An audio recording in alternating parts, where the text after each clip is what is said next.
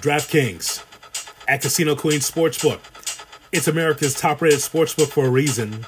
They offer nearly limitless ways to bet from live betting to prop betting. They got it all. DraftKings, the official sports betting operator of the Chicago Cubs, is bringing you close to the action this week with a 50% boost on your winnings on any baseball bet placed.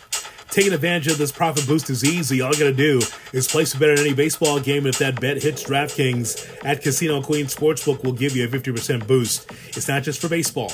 It's for basketball. It is for tennis. It is for horse racing, whatever your sport, including soccer. If you are into sports betting and you say, Hood, I've, I've really never tried this before, I would say just download the DraftKings and Casino Queen Sportsbook app. Find out if it's for you. I know it's the one place that I go. I never, ever endorse something I don't believe in. And DraftKings is something I do believe in. Taking advantage of this profit boost on the baseball side is easy. All you gotta do is place a bet on a baseball game, and if that bet hits DraftKings at Casino Queen Sportsbook, will give you a 50% boost. So head to the top rated DraftKings at Casino Queen Sportsbook app and claim your 50% profit boost. Place any baseball bet. That bet wins DraftKings will boost your winnings by additional 50%. So, as I mentioned for other sports, especially the NBA playoffs, it's right for me. It's been, been very good to me. So check out DraftKings at Casino Queen Sportsbook. I am a big fan. And we welcome you to the Under the Hood Basketball Podcast Brought to you by the aforementioned DraftKings at Casino Queen Sportsbook. I am Jonathan Hood, and basketball is Hood. I couldn't even wait for the open. I just want to jump right in and talk about these NBA playoffs. We're going to have Andre Snellings on the program. Andre has been a frequent guest on this podcast and on my radio shows in the past. Covers the NBA for ESPN, especially from an analytics and fantasy standpoint, uh, but has a keen eye when it comes to these NBA playoffs. He's been an analyst on ESPN Radio during uh, these playoffs. So, look forward to talking to Andre about what's been going going on. So let me give Chris Paul his flowers. Chris Paul deserves his flowers because the Suns and Chris Paul swept the Denver Nuggets. For the series, Chris Paul had 25.5 points a game, 61% shooting, 58% from three, 100% perfect from the foul line, 41 assists, and five turnovers. It's the most points that he scored the 37 points he had Sunday night against the Nuggets, 37 points, 7 assists, 14 for 19 from the foul line. Bro, he had the most points in an appearance since 2018. He is a special player. We've always known this. But Chris Paul now is going to be in a different stratosphere on his way to the Western Conference Finals. I want you to think about all the point guards that you've ever seen, the great ones. You've seen good ones, but you've seen great ones as well, just like I have, right?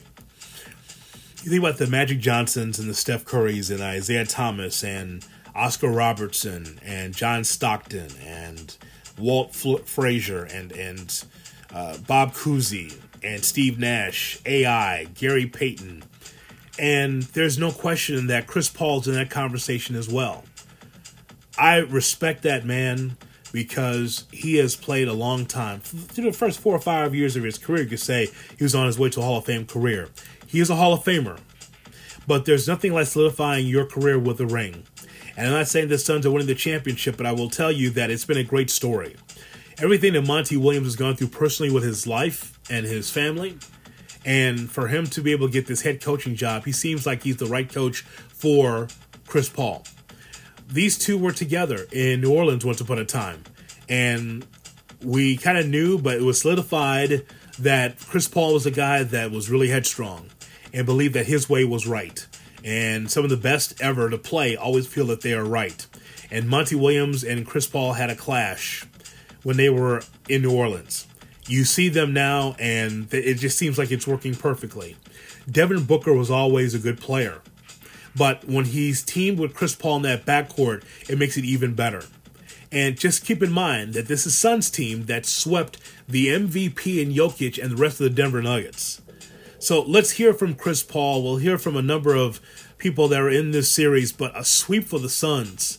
I mean, it is uh, really remarkable to see what's happening with this Suns team. How, to me, there's so many weapons five, six weapons that are go to guys for Monty Williams' Suns team.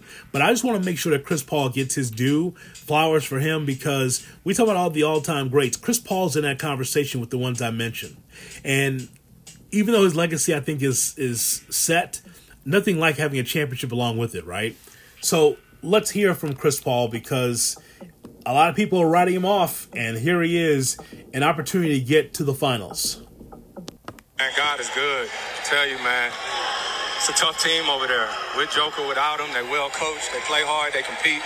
And we knew once Joker went out, that was just going to open the door for a lot of other guys. So we just tried to stay the course. Over these last couple of games, offensively, you took it up to another notch, and particularly with that mid-range game. How important is the mid-range game still in the game of well, basketball? important to me. You know, some years ago, uh, when I played with the Clippers, the whole league went to this drop defense. You know what I mean? And I was like, that's what y'all gonna give up. I'm gonna try to perfect it. You know, but it's not about that. I, I'm so grateful to my family, my team. A couple years ago, they was writing me off. You can't do this, and this ain't about me. It's about us. Show you what you can do when you come together as a team. We got a great team over there, and it's a lot of lot of fun to be a part of it. You're going to wait the winner between the Clippers and the Jazz, but in the meantime, CP, what are the expectations of this team? What is the ceiling of this team this season? We're just gonna keep playing hard. You know, you never know what the future holds. We're gonna keep playing hard. Now we're gonna get some rest, some much needed rest. But uh, it's special, man. And these fans, we thank y'all so much, man. Seriously, got my moms and pops here, my older brother. It's all love. And man, those Suns fans traveled, man. They traveled to see their Suns get the job done in Denver. A lot of fans, almost like that game was in Phoenix based on the sound. Every time that the Suns would score a basket, it was loud in there uh, at the Ball Arena. So the Suns move on, and you know people are going to just rub it in, right? What about Big Perk, Kendrick Perkins from ESPN? Told y'all, he told y'all the Suns are going to get it done. I told y'all, I told y'all, look, Luther's janitorial service swept them people. Get the Clorox, get the Fabuloso, and if you don't want to get back to work, look, you can get the hell out, okay? This is Luther's janitorial service. And I told y'all again, look, CP3, I don't know if it's you or Uncle Cliff or whoever it is that State Farm, if y'all provide life insurance policies, okay? But that's the least you could have done for the Denver Nuggets after burying them, all right? And look, at the end of the day, I want to address all these other people out there who had a vote. And I told y'all not to get fooled by NBA 2K numbers. That's what y'all did. Instead of watching the game, the impact, the culture, the winning, the just everything that CP3 brought to the table, he did the unthinkable. This team hadn't been to the playoffs in 10 years. Not only did they get to the playoffs, they knocked off the defending champions, and then he went and swept the MVP that y'all voted for. Listen, one day y'all gonna learn. I'm gonna keep, I'm gonna stop giving y'all free game and start sending y'all my cash app, okay? Again, Luther's janitorial service. Pull the brooms out. Carry the hell on. Ah, Kendrick Perkins with the big smile trying to rub it in like, yeah, I told y'all. Well, I tell you what, look at the resume so far in the NBA playoffs. Getting rid of the Lakers, and yes, AD was down, and yes, uh, up 3 0.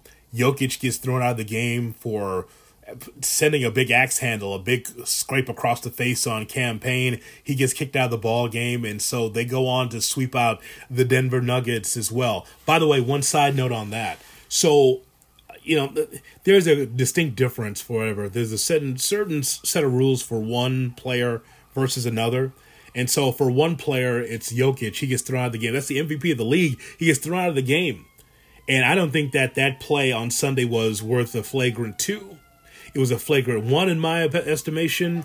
Uh, and by the way, I'm broadcasting from uh, outside. I'm not going to be inside the crib. Um, I, I, moved to the outside because you hear some ambulances. That is the sounds of Chicago. I'm I'm totally good with sitting uh, outside uh, a little bit here to hear the sounds of the South Side. But the point is, though, is that if that um, if that is LeBron James that administers that hit to Cam Payne, man, he doesn't get kicked out of the game, but Jokic was. And I thought that that was uh, a little bit unfair, but the game was out of reach anyway. The Suns were going to win that game, but it just shows you, even the MVP of the league, Jokic gets thrown out of the game, and then of course the game's out of hand, and the Suns win. So just props and big ups to Chris Paul and the Suns. What a great story they have been. I look forward to seeing what they do in the Western Conference Finals as we see what happens. Can the Clippers come out of that? You know, we'll see. Can Utah come out of that? Donovan Mitchell is he going to be thumbs up or thumbs down for the next game? Uh, and the same thing with the Clippers. Too cool for school, the Clippers. Can they put themselves in a position where they can succeed and just get right and play right uh, and, and play with some aggression? It's a lot of it's the Clippers just play like, oh, we got five games, so we got seven games, so if we lose one, it's cool. I I just think they're just too relaxed out there, and I guess that's part of their success, but also I think it's part of their failure as well. How about Giannis? Jrue Holiday. Oh, beautiful feed and the slam from Giannis. The dime delivered by Jrue, making a play.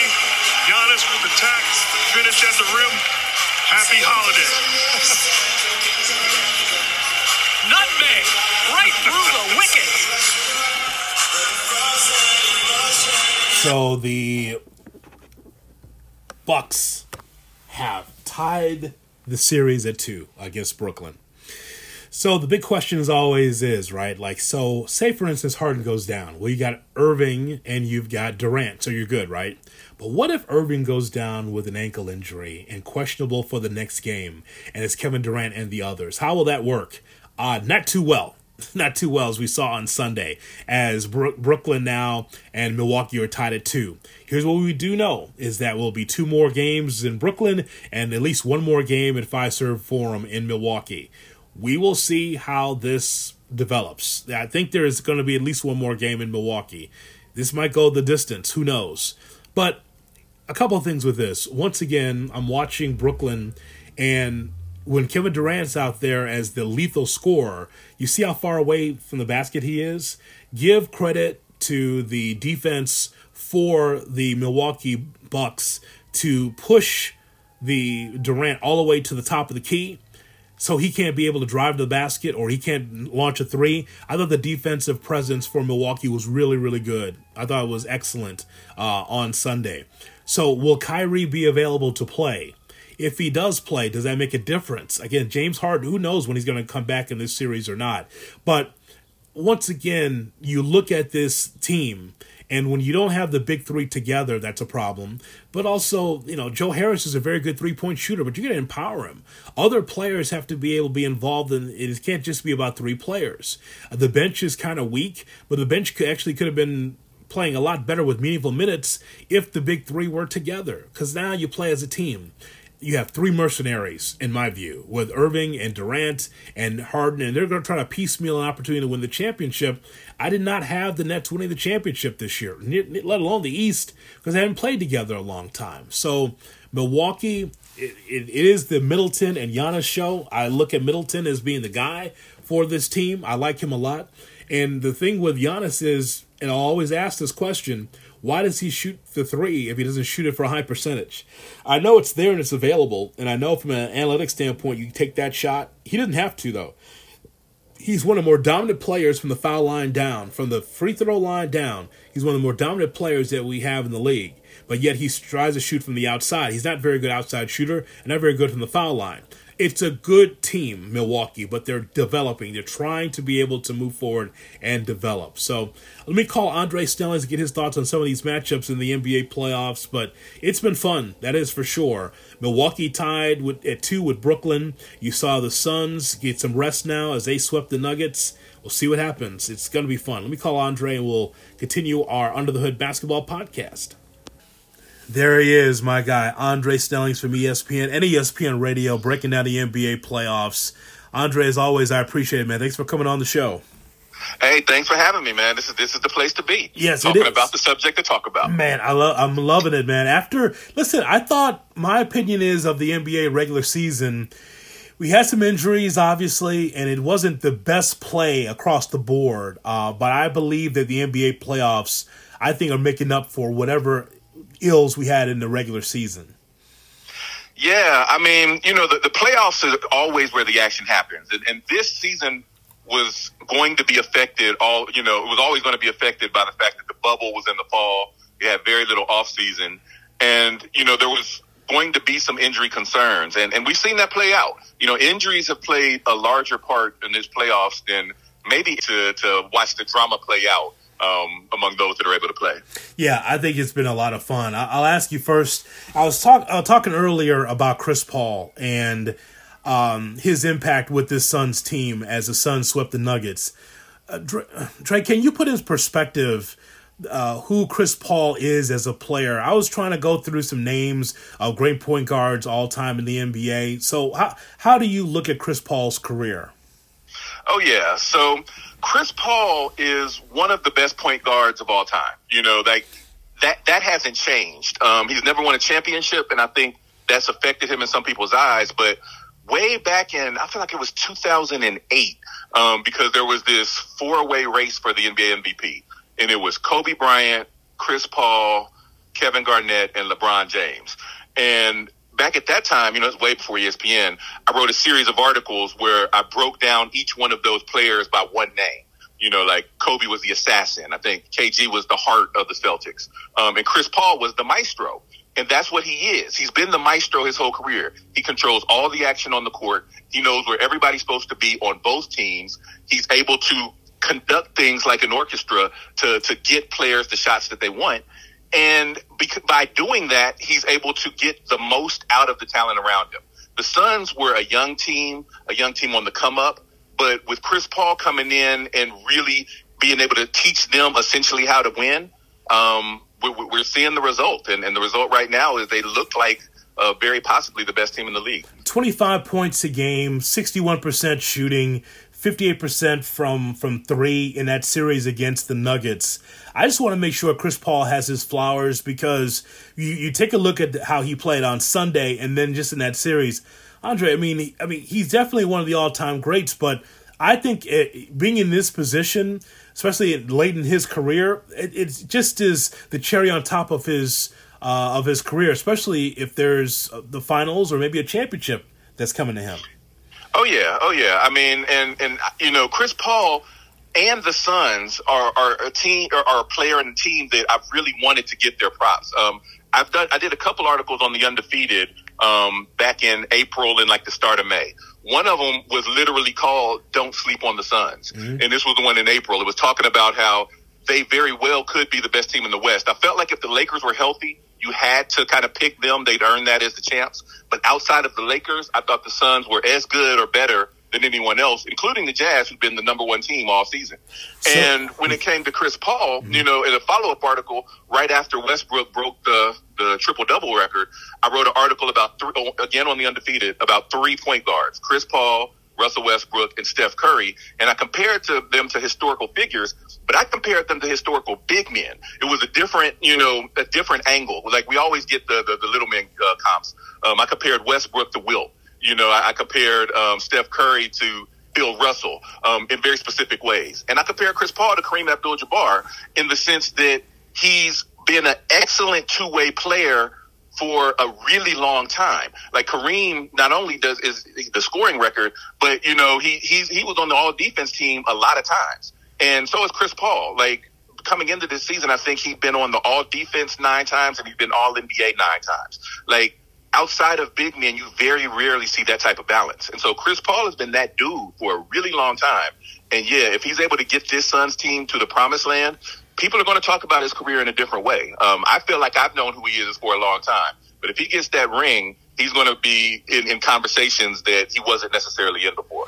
So, what, what's the scuttlebutt you're hearing from Michael Malone? And, please call him Michael, by the way. He doesn't like called Mike.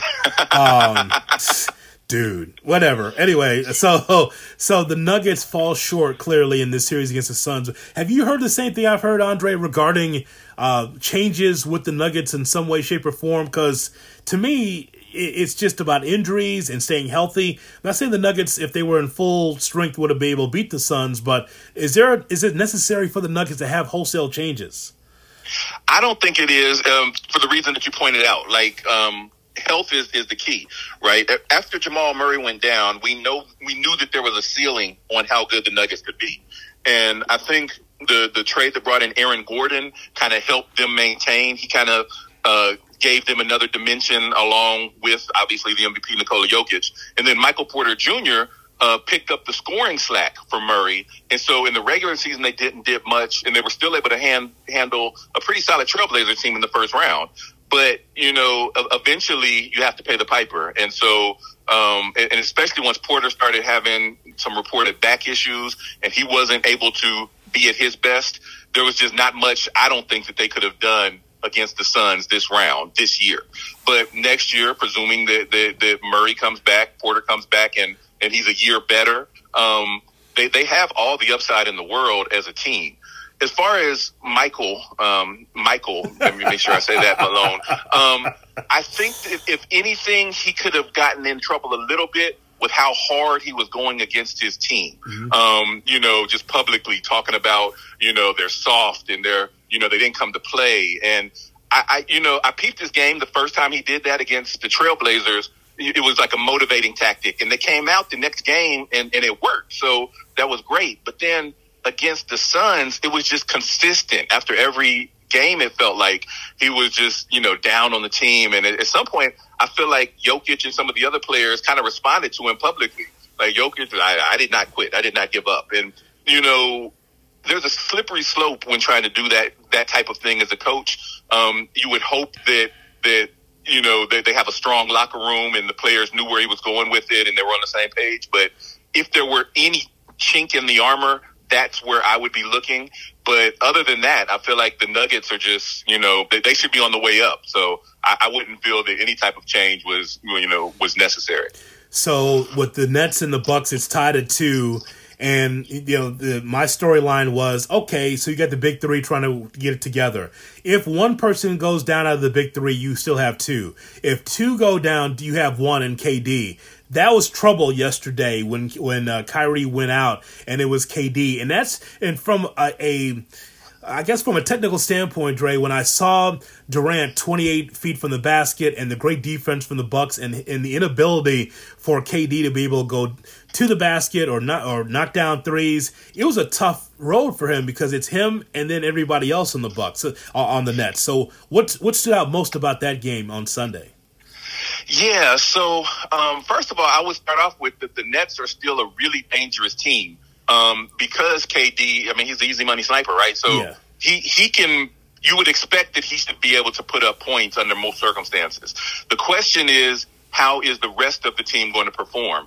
And you know, you look at on that team, Harden was the point guard, even though Kyrie plays point. Harden was the point guard. Well, he went down immediately, and so even in those first two games, Kyrie and, and KD were able to uh, uh, break down the defense enough that the other guys, you know, were, were able to to knock down their shots. You started seeing Blake Griffin looking like, you know, he'd been drinking uh I don't know, water out the hot tub time machine. All of a sudden he was dunking on people and, yeah. and, and, and, and hitting threes, like, like got your eye threes off the dribble, you know, um, that, that you haven't really seen him from him. So, and then, you know, of course, Joe Harris uh, he's always going to be dangerous. And, you know, I was tweeting in the first game about Mike James. That dude ain't never scared. Like, he just right. came straight in the game, just pulling up. So, you know, Landry Shamet, like, they, they have guys on the team that can still produce enough to be dangerous if they're confident and if they're able to play off of Durant, if Durant just draws all of the attention. But the thing is, Durant has always been a finisher. He's not an offense creator typically, um, at least not in any kind of high volume for his teammates. So that's going to be the question. Is he able to do that? Is he able to create enough offense and can the other guys get enough confidence that, that they're still able to put points on the board? If so, they can still, you know, they can still win this. This game's at home and, uh, one or the other of their guys could be coming back before the series is over if it goes long enough. So, um, but as far as yesterday's game, uh, what I noticed with the Bucks is that, and honestly, I picked the Bucks coming into this. I picked them to beat the Nets in this series. So did I. In part, say what? So did I. Oh, see, I didn't know that, but but yeah, I mean, in, in, large part, the same way I wrote that article about the Suns, I wrote an article about the Bucks in the regular season, claiming they might be the best team in the NBA because they've been playing at such a high level in the regular season the last few years. But I thought they had two very obvious Achilles heels. One was that that um, Giannis was over relied upon on offense, um, and and that, that if you faced a certain kind of team uh, like the Raptors in 19, like the Heat last season, they were able to. They had the personnel to wall him away from the rim, and there wasn't a, a dynamic enough backcourt presence to take advantage uh, of it when, when when Giannis was walled off.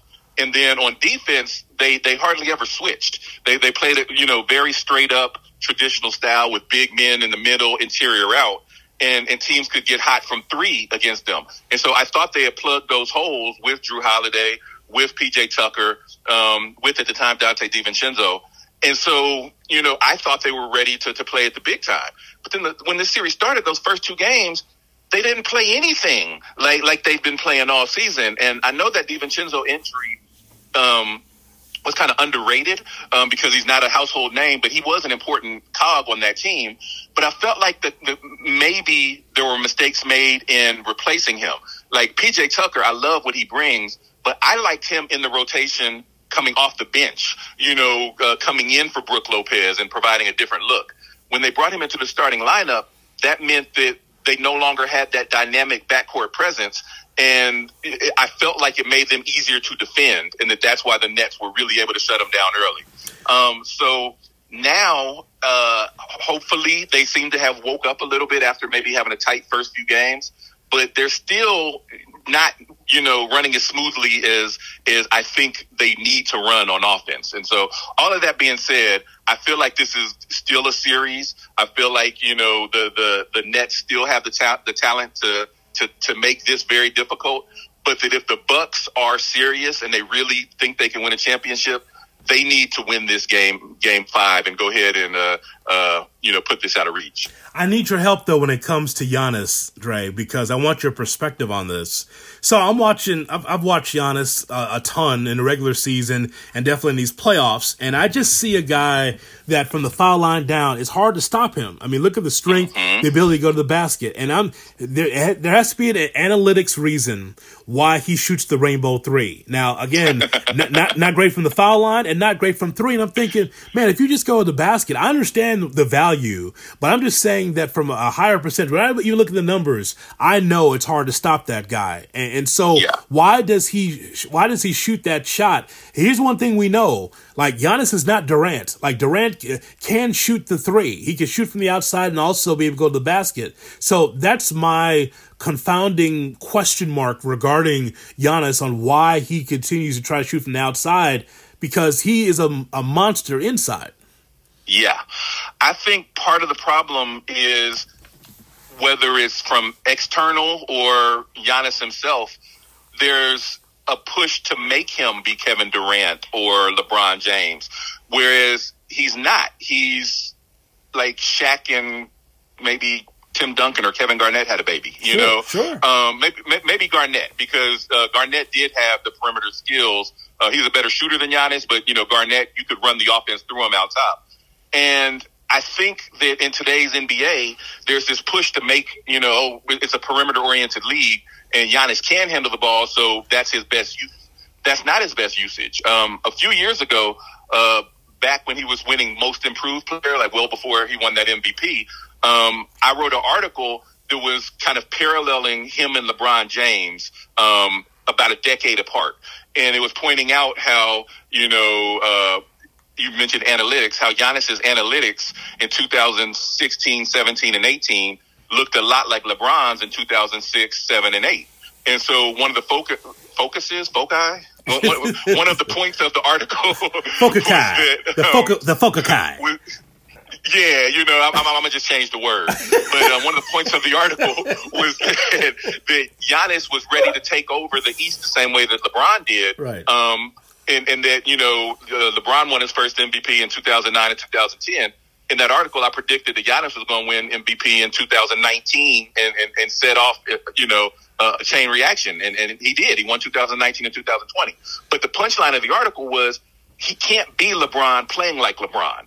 That he had to be LeBron big as opposed to LeBron little. You know, he had to play more like a center. He had to uh, be a defensive anchor uh, in the interior. He had to finish more around the rim because he was never going to have the perimeter skills that LeBron has. And I feel like at times the Bucks or Giannis himself have gone the opposite direction of that. They've said, okay, the team struggles with a wall. So instead of saying we'll break the wall by letting Giannis move off the ball, they've said we'll break the wall by giving the ball to Giannis and making him into Kevin Durant. And that, that's not his skill set. And I feel like they, they fell back into that trap early in this series. Whereas yesterday he scored 26 points in the paint, which was, you know, tied his career high in the playoffs. And that's where he needs to be. If he can play off the ball and let Jrue Holiday, Khris Middleton, I've said this on a couple of places. I'll say it here too. I would start Bryn Forbes instead of PJ Tucker um, because he's a, a long range sniper, a perimeter player. Let let let you know let that first unit offense get into a rhythm early with Giannis playing off the ball, and then bring PJ in to make life miserable for Kevin Durant. Um, uh, starting with the second unit, and he can be in the finishing unit, if, you know, if it's going like that. But I think they really need to move Giannis off the ball and and let the, the, the offense be more dynamic. Okay, uh, a couple of quick hitters with uh, Monday night's games.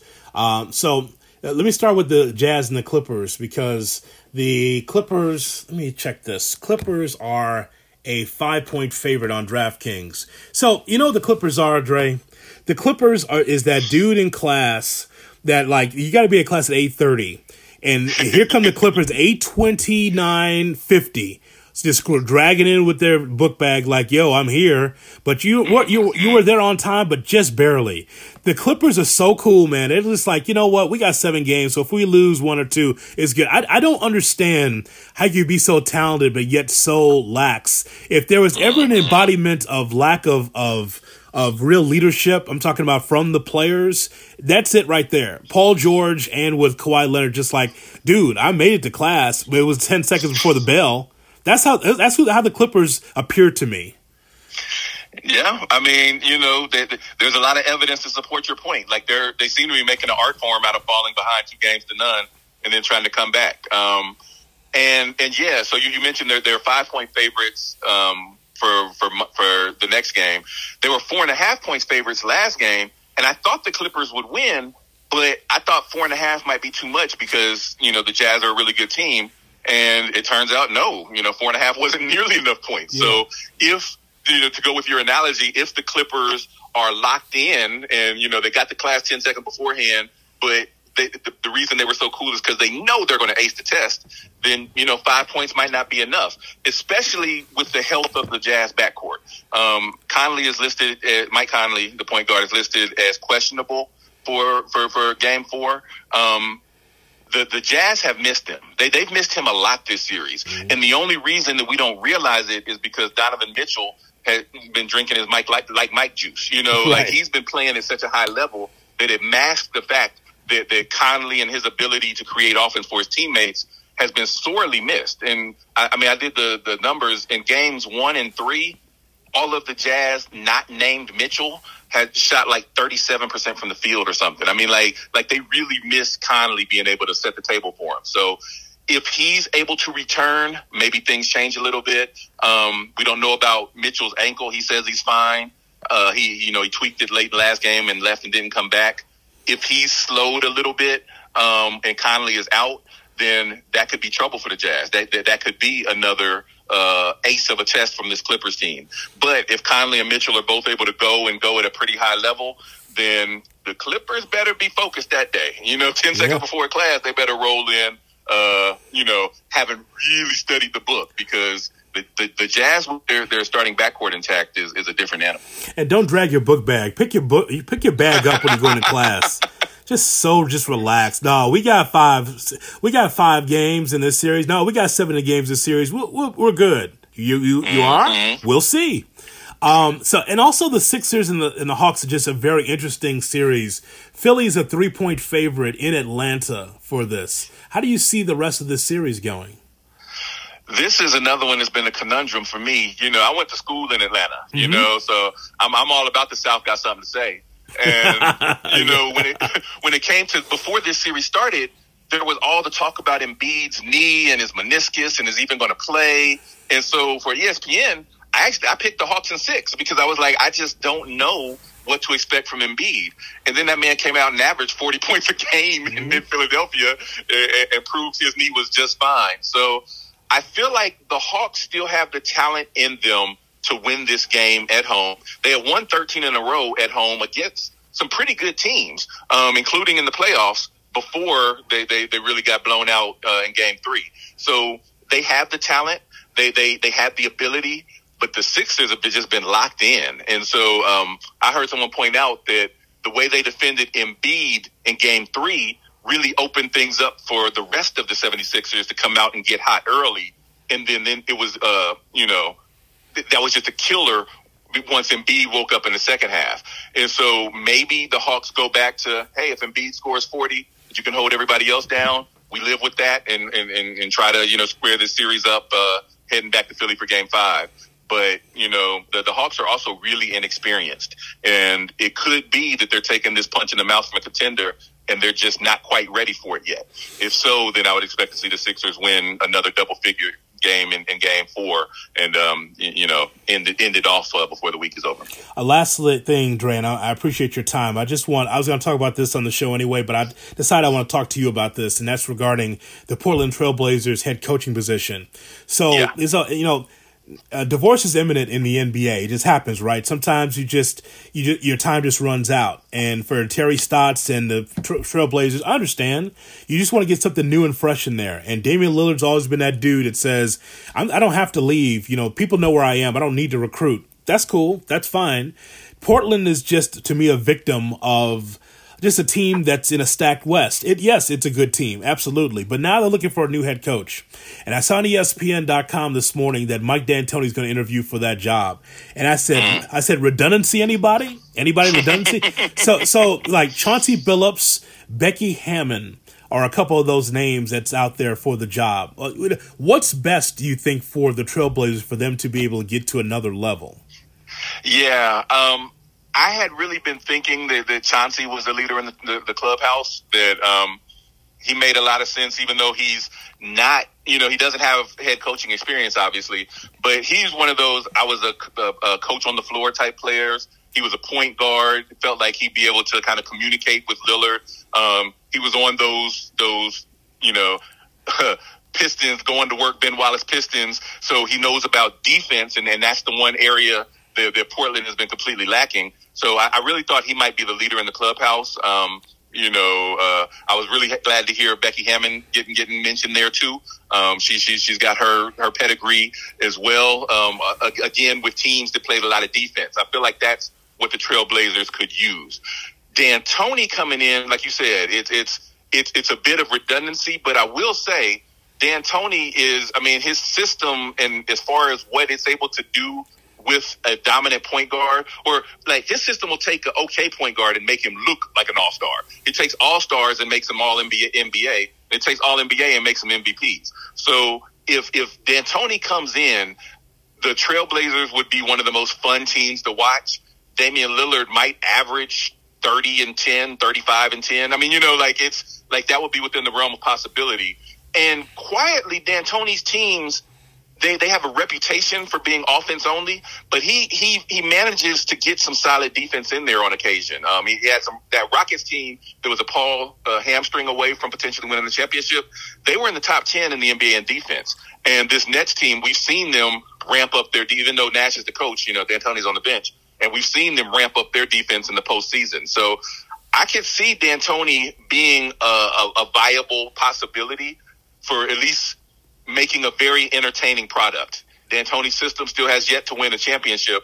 And for a coach, that's going to be a mark on his resume. And I don't know if that's going to be enough for Dame. You know, Dame might want more than that.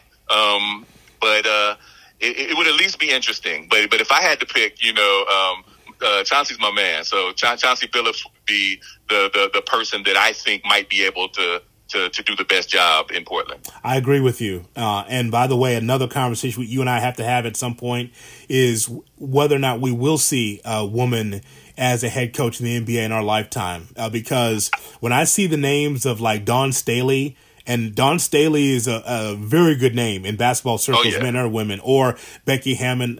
That's a conversation you and I have to have on exactly when that would be and like and which team would be the best fit because if we keep seeing these names in place that means at some point we're going to see it Oh yeah, yeah. Spoiler alert! I, I, definitely agree. You put it in our lifetime. I definitely agree. I, you know, my question is like in the next five years. I mean, I, I think it's coming, and I think you mentioned Dawn Staley. Like, I grew up, you know, watching hoops, mm-hmm. and so we watched women's hoops. Cheryl Miller, um, you know, back in the UCLA days. But Dawn Staley was my girl. She played mm-hmm. point. You know, I, I, I ran the point, and like I thought, like you know, I mean, of course, I was a a young a teenage boy. Mm-hmm. So, you know, she was cute, but like more than that, like she had that game. And so I've been loving watching her her her coaching career and and she seems to have just as much talent as a coach as she had as a player. And so um, I put that all together and, and yeah, you're, you're right. She's an excellent name uh, to be mentioned uh, in, in, the coaching ranks, and I, I think it's happening soon my man, Professor Driz, uh, will you, to still be working the NBA playoffs, I'm sure, keeping your eyes on it and doing stuff for ESPN.com, correct? And the undefeated? Oh, yeah. Yeah, I'm, I'm, I'm still writing. Right now, every day, I write a, a best bets column um, that runs on uh, ESPN's NBA page where we break down that particular game or, or games of the day, um, the, the, the best bets looking at uh, against the spread or over under. Um, so, so we're, we're doing that every day, including over the weekend. So, um, uh, that, that, that's keeping me busy. And yeah, you can always follow me at Professor Driz on Twitter and even IG. Um, most of my content ends up going through one of my social media sites as well. As always, man, I appreciate your uh, thoughts about the NBA playoffs. Let's talk again soon. Yes, sir. I look forward to it.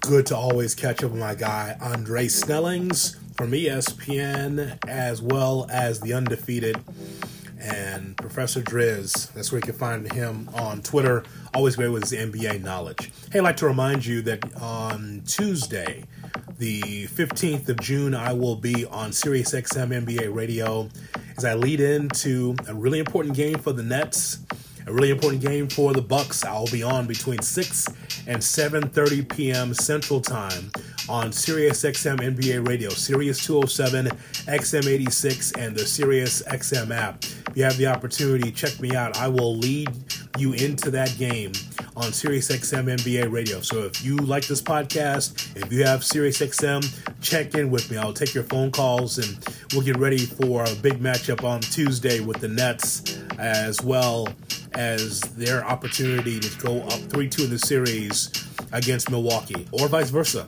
We'll find out. So I'm Jonathan Hood. Thanks so much for checking out the Under the Hood Basketball Podcast. We are brought to you by DraftKings at Casino Queen Sportsbook.